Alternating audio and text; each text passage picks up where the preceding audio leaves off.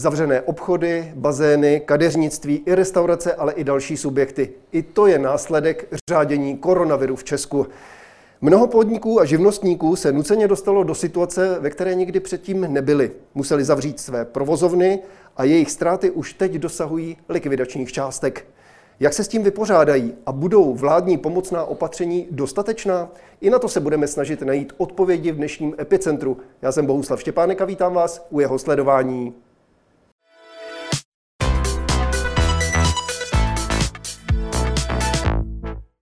Ve studiu už je teď se mnou prezident Svazu obchodu a cestovního ruchu Tomáš Prouza. Hezký den. Dobrý den všem. Vládní opatření jsou prodloužená minimálně do začátku dubna. Pokud by to tím prvním aprílovým dnem skončilo, můžeme alespoň přibližně vyčíslit ztráty podnikatelů v obchodu a cestovním ruchu v Česku, kteří museli omezit nebo úplně přerušit svoje podnikání? V každém případě se budeme bavit o desítkách miliard ale ono nerozhoduje ani tak, jestli ta opatření skončí 1. dubna nebo 5. dubna po Velikonocích, ale to, eh, jestli eh, a jak rychle se ten biznis znovu nastartuje, protože řada lidí taky přichází o peníze a cestovní ruch, ale i obchod je o tom, kolik máte k dispozici peněz. Jestli jako umíte si koupit něco nového nebo budete šetřit, takže eh, důležité bude co nejrychlejší rozjezd tohoto segmentu ekonomiky. Pro kolik procent subjektů tato situace podle vás může znamenat reálné existenční ohrožení nebo úplný konec? Hmm. My jsme se dívali teď eh, právě na restaurace. Eh, tři čtvrtiny z nich mají naprosto zavřeno, eh, propustili lidi. Čtvrtina restaurací zkouší aspoň vařit, vydávat přes okýnka, aby udrželi aspoň část svých zaměstnanců. Takže problémy opravdu dneska mají téměř všichni. A já jsem rád, že ale lidi aspoň podporují ty své restaurace tím, že si jdou něco koupit nebo si objednají, nechají si to jídlo dovést, že nenechají ty své restaurace padnout. A tady vlastně jakákoliv koruna, kterou umíte utratit navíc, je strašně důležitá, aby přežili. Právě ty restaurace no. a kavárny nebo podobná zařízení, eh, mimochodem vyhráno mají dnes stánky s rychlým občerstvením, mohou obsluhovat své zákazníky právě přes půl pomocí výdejového okýnka a podobně, zkrátka, když se tam ti lidé nebudou zdržovat. Ale kadeřnictví, eh, wellness nebo fitness centra, plavecké bazény eh, takovou možnost pochopitelně nemají. Co za možnosti mají tyto subjekty a co byste jim poradil? U těch subjektů bylo strašně důležité už eh, minulý týden zastavit to tepené krvácení, eh, kterým trpěli. Eh, my jsme žádali velmi intenzivně ministrní financí, aby už odložila i třeba platby daně z přidané hodnoty za únor, která byla splatná 20. koncem března. Žádali jsme, aby nemuseli odvádět za své zaměstnance sociální a zdravotní pojištění, aby všechny ty peníze, které jim zbyly, aby šly lidem do výplaty, aby nešly zbytečně státu. A ještě minulý týden ta debata s ministerstvem financí byla strašně složitá. Pořád říkali, no to není úplně dobré, co když to nebude tak hrozné. Jo, jako by vlastně nevnímali, co se ve skutečnosti děje. Dneska už ta ochota je snad lepší, ale pořád se bavíme především o věcech do budoucna. Jo, ale to, co bylo klíčové v minulých dvou týdnech, je nebrat podnikatelům peníze na platby státu a dát jim šanci, aby všechno odvedli svým zaměstnancům tomu se ještě dostaneme. Vláda schválila pozastavit elektronickou evidenci tržeb na dobu nouze, což je teď, a na následující tři měsíce. Je podle vás odklad EET eh, nějakou zásadní pomocí těm firmám? Je to drobnost, ale EET se měla týkat třeba eh, lékařů a podobně. A prostě v tuto chvíli jako otravovat lékaře jakoukoliv byrokracií je naprostý nesmysl. Takže je to drobnost, ale myslím si, že výrazně pomůže. Stejně tak prostě pro řemeslníky, kteří z těch horko těžko si zajedou nakoupit do nějakého velobchodu, eh, instalatéři, truhláři a podobně si nakoupit suroviny, tak teď po nich ještě chtít, aby si zaváděli nějaký nový systém, by zase byla prostě zbytečná buzerace. Já jsem rád, že aspoň tyhle ty drobnosti se udělaly rychle. Vláda promine také červnovou zálohu na daň z příjmu u živnostníků i firm a také pokuty za pozdně e, dodané přiznání k daní z nabití nemovitých věcí nebo úhradu daně. To ale můžeme považovat za zásadní opatření. To určitě ano. Ty, ty zálohy daně jsou jako významná pomoc. E, já myslím, že u e, toho DPH to šlo udělat už teď v březnu za únorové platby, ale jsme rádi aspoň za to, co se stalo. Určitě je důležité, že stát odkládá daně z nabití nemovitosti, protože ta daně je strašně složitá, většinou to fungovalo tak, že když si někdo koupil nový byt, chatu, tak vlastně šel fyzicky na finanční úřad, tam si to nechal spočítat. Takže toto je možná ne o, velkých miliardách, ale je to zase omezení styku mezi lidmi, tak by zbytečně nehrozilo riziko nákazy. Mm-hmm. A jak vnímáte umoření daňové ztráty, i když tedy zpětně? Eh, zase eh, je to něco, co pomůže firmám, které dokáží přežít. Eh, to, co mi chybí, je samozřejmě ale ta pomoc okamžitá. Protože tohle je věc, která vám pomůže za půl roku.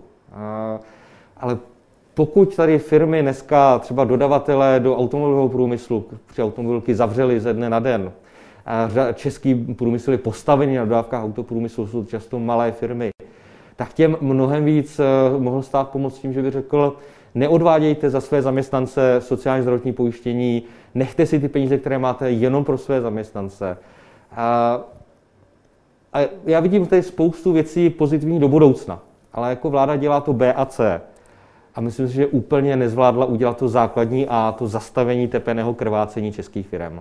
Čili ty žádosti odborů, aby stát právě ty sociální a zdravotní odvody odpustil také zaměstnancům a převzal za ně v koronavirové krizi hmm. na tři měsíce eh, placení pojistného, vidíte tak jako klíčové. Určitě. Prostě pro firmy to znamená opravdu prostě ušetřit eh, obrovské peníze.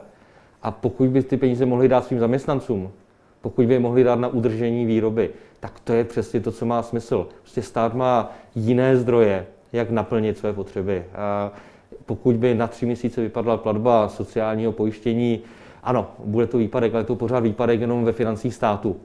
A my tady musíme zachraňovat firmy a jejich zaměstnance. A nebude to takové eh, stále jenom ždímání státu, který má taky nějaký rozpočet, taky z něčeho musí eh, získávat ty příjmy. Hmm. Nedostane se pak do ohrožení vlivem vyšší zadluženosti, vyššího schodku a tak dále.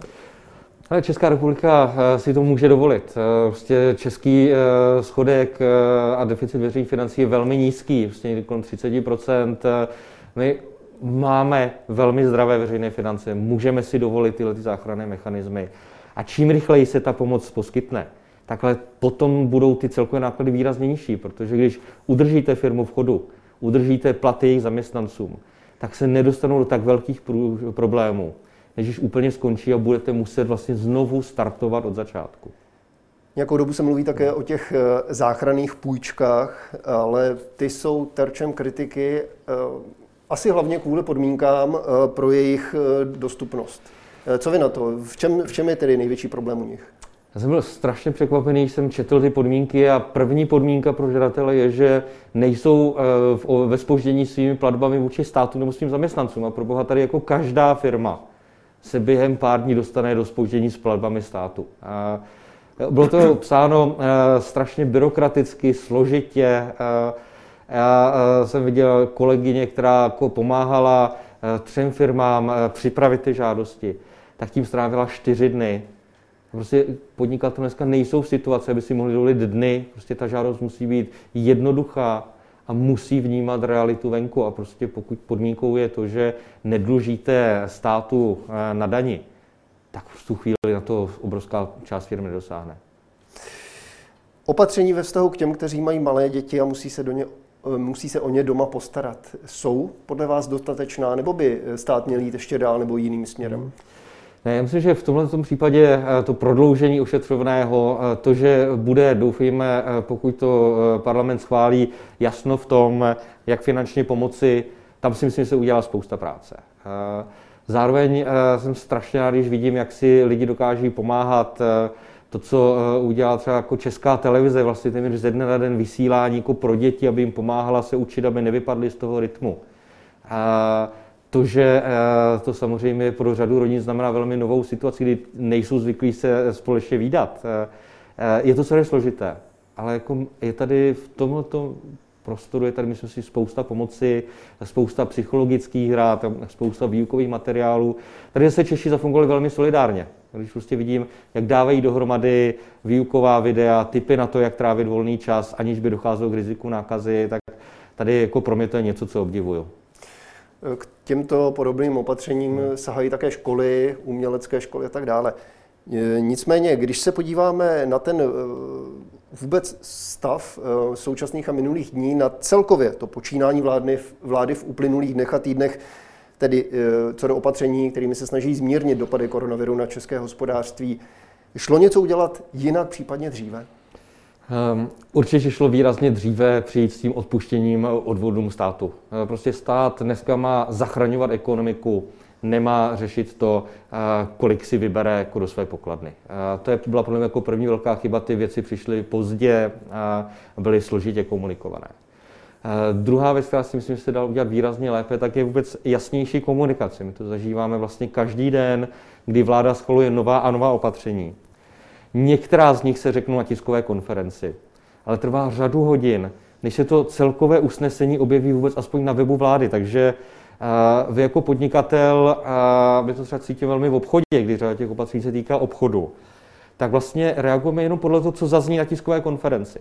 Ale už se několikrát stalo, že to, co zaznělo na tiskové konferenci a to, co bylo skutečně na papíře, se lišilo. Takže my jsme během pěti, šesti hodin uprostřed noci předělávali informační materiály, předělávali jsme pokyny zaměstnancům. A to je samozřejmě situace, která je šíleně složitá a vytváří velkou nedůvěru vůči státu. Takže jako to, co bych chtěl, jako, on zazní jako drobnost. Ale pokud vláda něco schválí, tak v okamžiku, kdy to oznámí, tak aby oficiálně taky zveřejnila, co přesně to znamená. Protože na těch tiskovkách vždycky zazní jenom polovina těch věcí a my vlastně nevíme, jak reagovat. Možná také zjednodušit eh, ta přijatá opatření, tak. aby nebyla tak složitě komunikovatelná. Přesně tak, já mi bylo to vidět, jestli můžu jeden příklad, eh, ta otevírací doba pro důchodce. K ní jsem se zrovna chtěl dostat. Jak vy se díváte na ty zmatky? Dvakrát posunuto. Eh, já myslím, že ten první posun byl důležitý, protože se ukázalo, že ten čas 10 až 12 prostě nedává smysl. Důchodci, přes 80% důchodců má nakoupeno někdy do půl desáté do desíti ráno. Takže vlastně stejně většina šla do toho obchodu hnedka ráno. A proto jsem rád, že to vláda jako okamžitě druhý den opravila. To si myslím bylo jako správné, prostě rychle zareagovat na něco, co nefunguje, nemá čas týden čekat a týden se dívat, jak to nefunguje. A to, ta další změna a, mě velmi překvapila, no, protože přece cílem bylo omezit riziko nákazy pro důchodce jako tu nejcitlivější, nejhroženější skupinu. A proto dát jim možnost, že přijdou do vydezinfikovaného čistého obchodu, kde nikdo jiný před nimi nebyl. A zároveň ten obchod je samozřejmě jako absolutně doplněný, takže tam úplně všechno, co potřebují. Prostě byla věc, která dávala smysl. Ten posun dnešní, kdy tam nejdřív vlastně pustím všechny zákazníky na hodinu od 7 do 8, pak tam teda pustím na jediný důchodce. A zase jako smysl nedává. Jo? Prostě jako zvyšuje to to riziko. Stejně tak prostě v těch menších prodejnách pod 500 metrů čtverečních, kde vlastně ty vymezené hodiny ani neplatí. Za A, spousta lidí přece nepozná, jestli ten obchod má 490 nebo 505 metrů čtverečních, takže jenom zmatek, kam můžou, kam nemůžou, kde ty pravidla platí. A pokud znovu jako tím hlavním cílem bylo omezit riziko nákazy, tak jediné, co mělo smysl, je udělat to na začátku a pro všechny. Eh, samozřejmě se hned vzedmula vlna eh, protestů z řad jiných občanů, to znamená těch, kteří jsou ještě v produktivním věku, chodí do práce a nestihnou si buď před začátkem směny, nebo po začátku noční směny, eh, po konci noční směny nakoupit jídlo. To se zdá jako oprávněné. Já tomu samozřejmě rozumím, ale pořád vlastně hledám, jako co je důležitější. Je důležitější to, že si můžu ráno cestou do práce koupit na svačinu čerstvý rohlík, nebo je důležitější, že omezím riziko nákazy té nejohroženější věkové skupiny. Prostě každý, tady máme spoustu nepohodlných změn, všem nám to vadí. A jenom je potřeba prostě říct si opravdu, jako co je to prioritnější. No a váš odhad na závěr, kdyby se Česko, potažmo svět mohli z té koronavirové krize, z té pandemie otřepat a pomalu se už začít vracet nebo vrátit do normálního života? Bude záležet dlouhodobě na tom, jak rychle se najde vakcína, na ten koronavirus. Ale to se bavíme o roce, roce a půl, možná dvou. Krátkodobě to bude záležet na tom, jak udržíme naši disciplínu. Prostě je vidět, že jako to opatření začínají fungovat, klesá počet nakažených, ale zároveň třeba na Číně vidíme, že po té, co se zastavily vlastně ty počty nakažených, tak ve chvíli začaly rozvolňovat ty opatření, tak zase si objevují zase. první případy. Jo. Takže ano. já myslím, že jako nesmíme jenom na začátku propadnout tomu jako falešnému optimismu.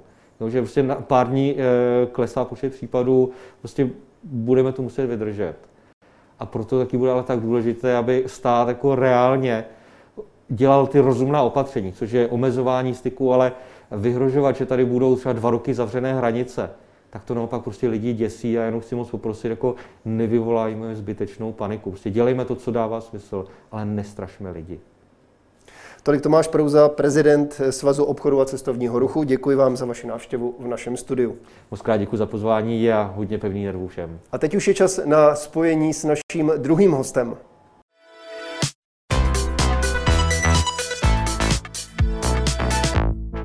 Na dálku pomocí služby Skype teď hovořím s prezidentem Asociace hotelů a restaurací České republiky Václavem Stárkem. I vám pěkný den. Dobrý den. Vy zastupujete i podnikatele, kteří kvůli vládním nařízením museli své provozovny úplně uzavřít nebo obsluhovat zákazníky nouzově, například přes videová okýnka. To ale ne vždy a všude je možné.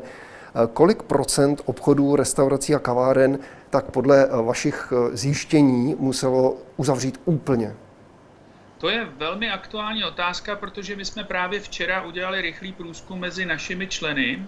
Eh, naši členové reprezentují zhruba 70 tisíc hotelových pokojů a 86 tisíc míst u stolu po celé České republice. A podle toho průzkumu 88% ubytovacích zařízení je zcela už zavřeno v současné době a dalších 12% funguje v takovém nouzovém režimu, to znamená většinou zajišťují ubytování turistům ze zahraničí, kteří nestačili opustit republiku.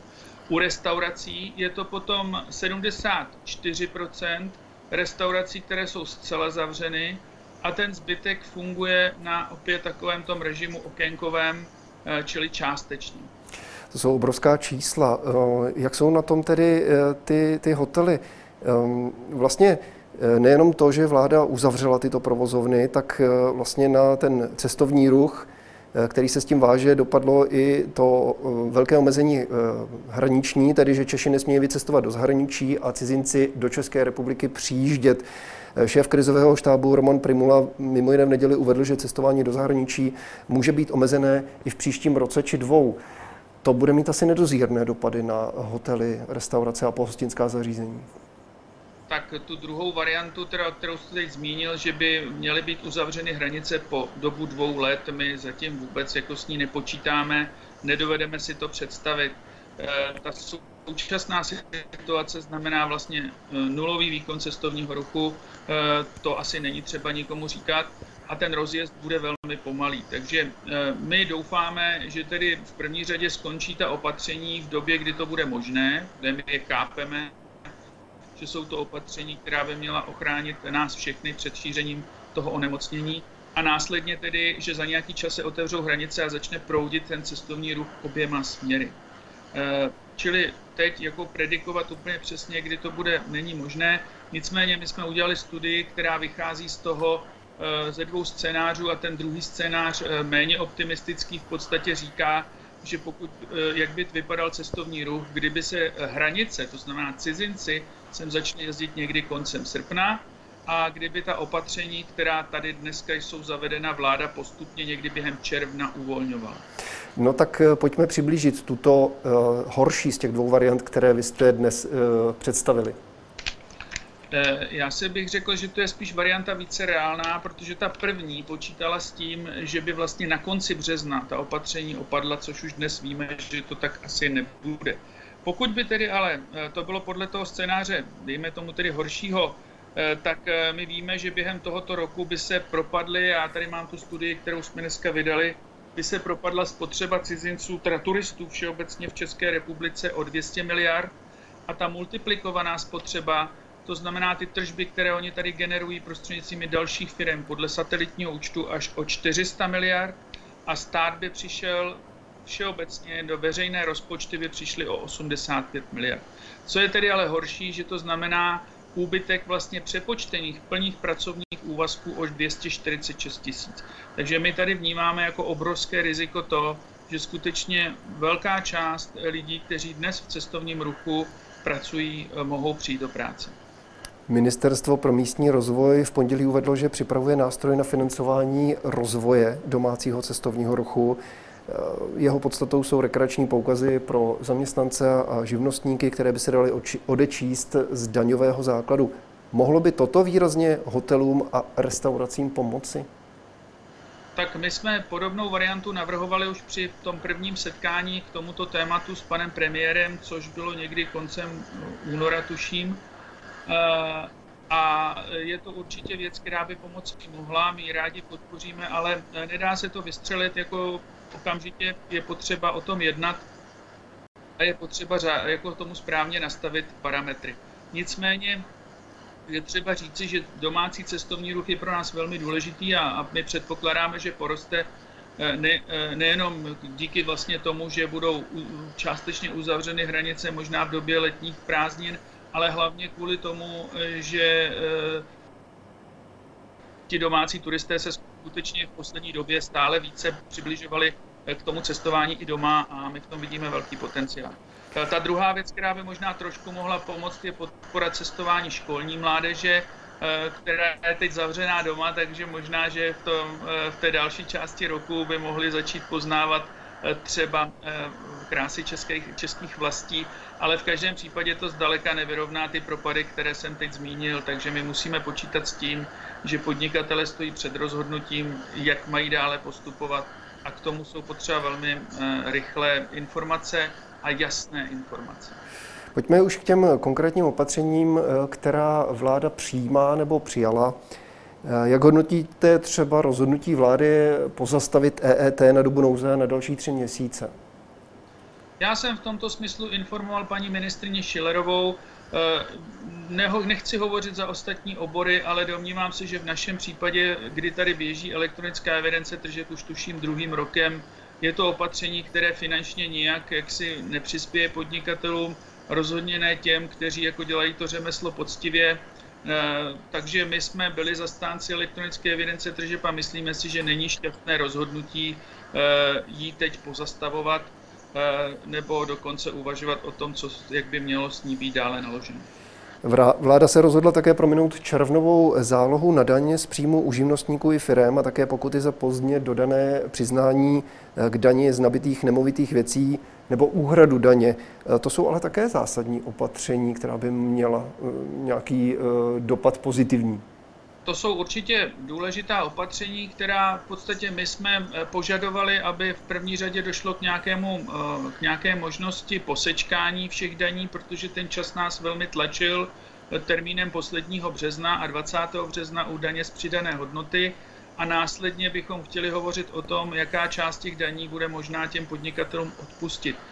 Protože v tom následném režimu samozřejmě ten pohyb těch turistů bude menší, e, mnohem menší a z toho důvodu si myslím, že tou nejrychlejší a nejefektivnější cestou by bylo místo dotací v podstatě Eh, odpustit těm podle toho, kolik daní odevzdávají tu část, kterou z minulosti mají a tím pádem jim pomoci třeba eh, více zafinancovat eh, do zaměstnanců, aby nemuseli rušit vlastně ty jednotlivé zaměstnanecké pozice. A jak vnímáte zpětné umoření daňové ztráty? To je věc, která je pro nás momentálně zcela nová. Musíme se na to ještě podívat, jak to by to vypadalo, jaké by to mělo dopady. Eh, znova říkám, každý, každý takovýhle krok je, je, je vítaný. Ale my tady hovoříme o tom, eh, o kolik se třeba propadne státní, eh, nebo jak bude skorek státního rozpočtu a o tom, kolik finančních prostředků pan premiér tuším uvedl 100 miliard, že by chtěl nějakým způsobem uvolnit na přímou podporu podnikání. A když se podíváme na ta čísla, která jsme dnes dostali do ruky, tak zjistíme, že jenom ve spotřebě Eh, za náš obor a navazující obory hovoříme o 400 miliardách korun.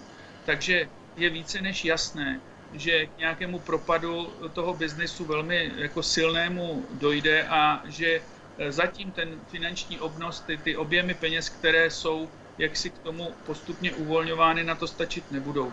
A ti podnikatelé dneska stojí před zásadním rozhodnutím, jestli mají podnikat dál, anebo to podnikání zastavit. A my bychom chtěli, aby až skončí eh, toto samozřejmě pro všechny velmi těžké a bolestivé období, eh, tak aby se znovu obnovil život a aby prostě znovu se otevřela ta ubytovací zařízení, těch téměř 90%, která jsou dnes zavřena, stejně tak jako ty restaurace. Eh, takže myslím si, že je to všechno dál v jednání. Na druhou stranu musím říct, že vláda jako naslouchá našim požadavkům a postupně se jak si zavádí další a další opatření, což je asi v tomto okamžiku velmi důležitá zpráva. Stát eh, také oznámil poskytnutí záchranných půjček před eh, několika dny. Eh, stali se tedy terčem kritiky, ale podle vás proč tedy mají své mouchy a jestli zachrání podnikatele a živnostníky v oboru pohostinství a ubytování? Tak půjčky, teď hovořím o půjčkách Českomoravské rozvojové a, a rozvojové banky a banky. Já se domnívám, že ty půjčky rozhodně smysl mají. Eh, samozřejmě je třeba si uvědomit, že podnikatele, kteří si dnes vezmou bezúročný úvěr, musí počítat s tím, že třeba do těch dvou let ho budou muset zaplatit. To znamená, ta výše toho úvěru a to, jaký bude výkon těch jejich zařízení, je v tomto poměrně eh, silně limituje.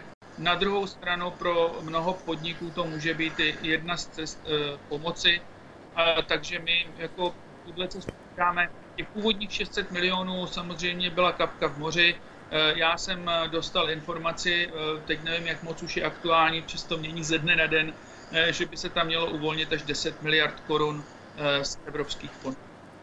Odbory žádají, aby stát odpustil sociální a zdravotní odvody, a to také zaměstnancům, a převzal za ně v koronavirové krizi na tři měsíce placení pojistného.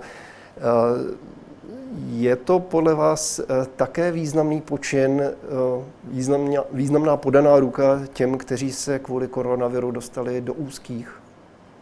Eh, tak já se domnívám, že samozřejmě pro ty zaměstnance je to teď velmi těžká doba a každá pomoc je pro ně dobrá. Na druhou stranu to, co nás, nás tíží nejvíce, jsou odvody vůbec za zaměstnance v tuto dobu, protože je naprosto nezbytné, aby ty finanční prostředky samozřejmě byly uvolněny rovněž pro nejenom ty živnostníky, o kterých se hodně hovoří teďka, ale i pro firmy.